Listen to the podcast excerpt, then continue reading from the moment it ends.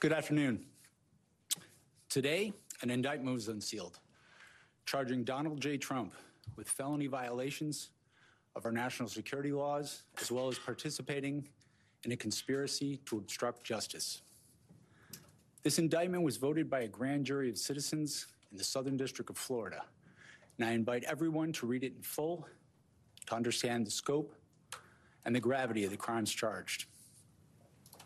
The men and women of the United States intelligence community and our armed forces dedicate their lives to protecting our nation and its people.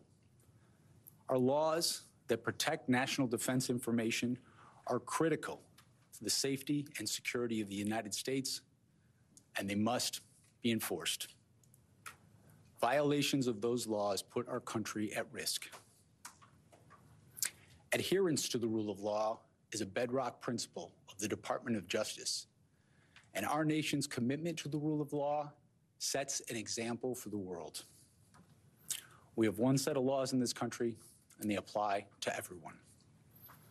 Applying those laws, collecting facts, that's what determines the outcome of an investigation. Nothing more and nothing less. The prosecutors in my office are among the most talented and experienced in the Department of Justice. They have investigated this case hewing to the highest ethical standards, and they will continue to do so as this case proceeds. It's very important for me to note that the defendants in this case must be presumed innocent until proven guilty beyond a reasonable doubt in a court of law. To that end, my office will seek a speedy trial in this matter, consistent with the public interest and the rights of the accused. We very much look forward to presenting our case to a jury of citizens in the Southern District of Florida.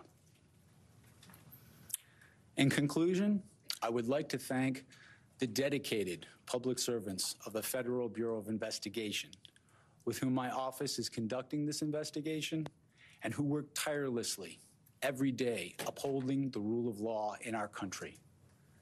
I'm deeply proud to stand shoulder to shoulder with them. Thank you very much.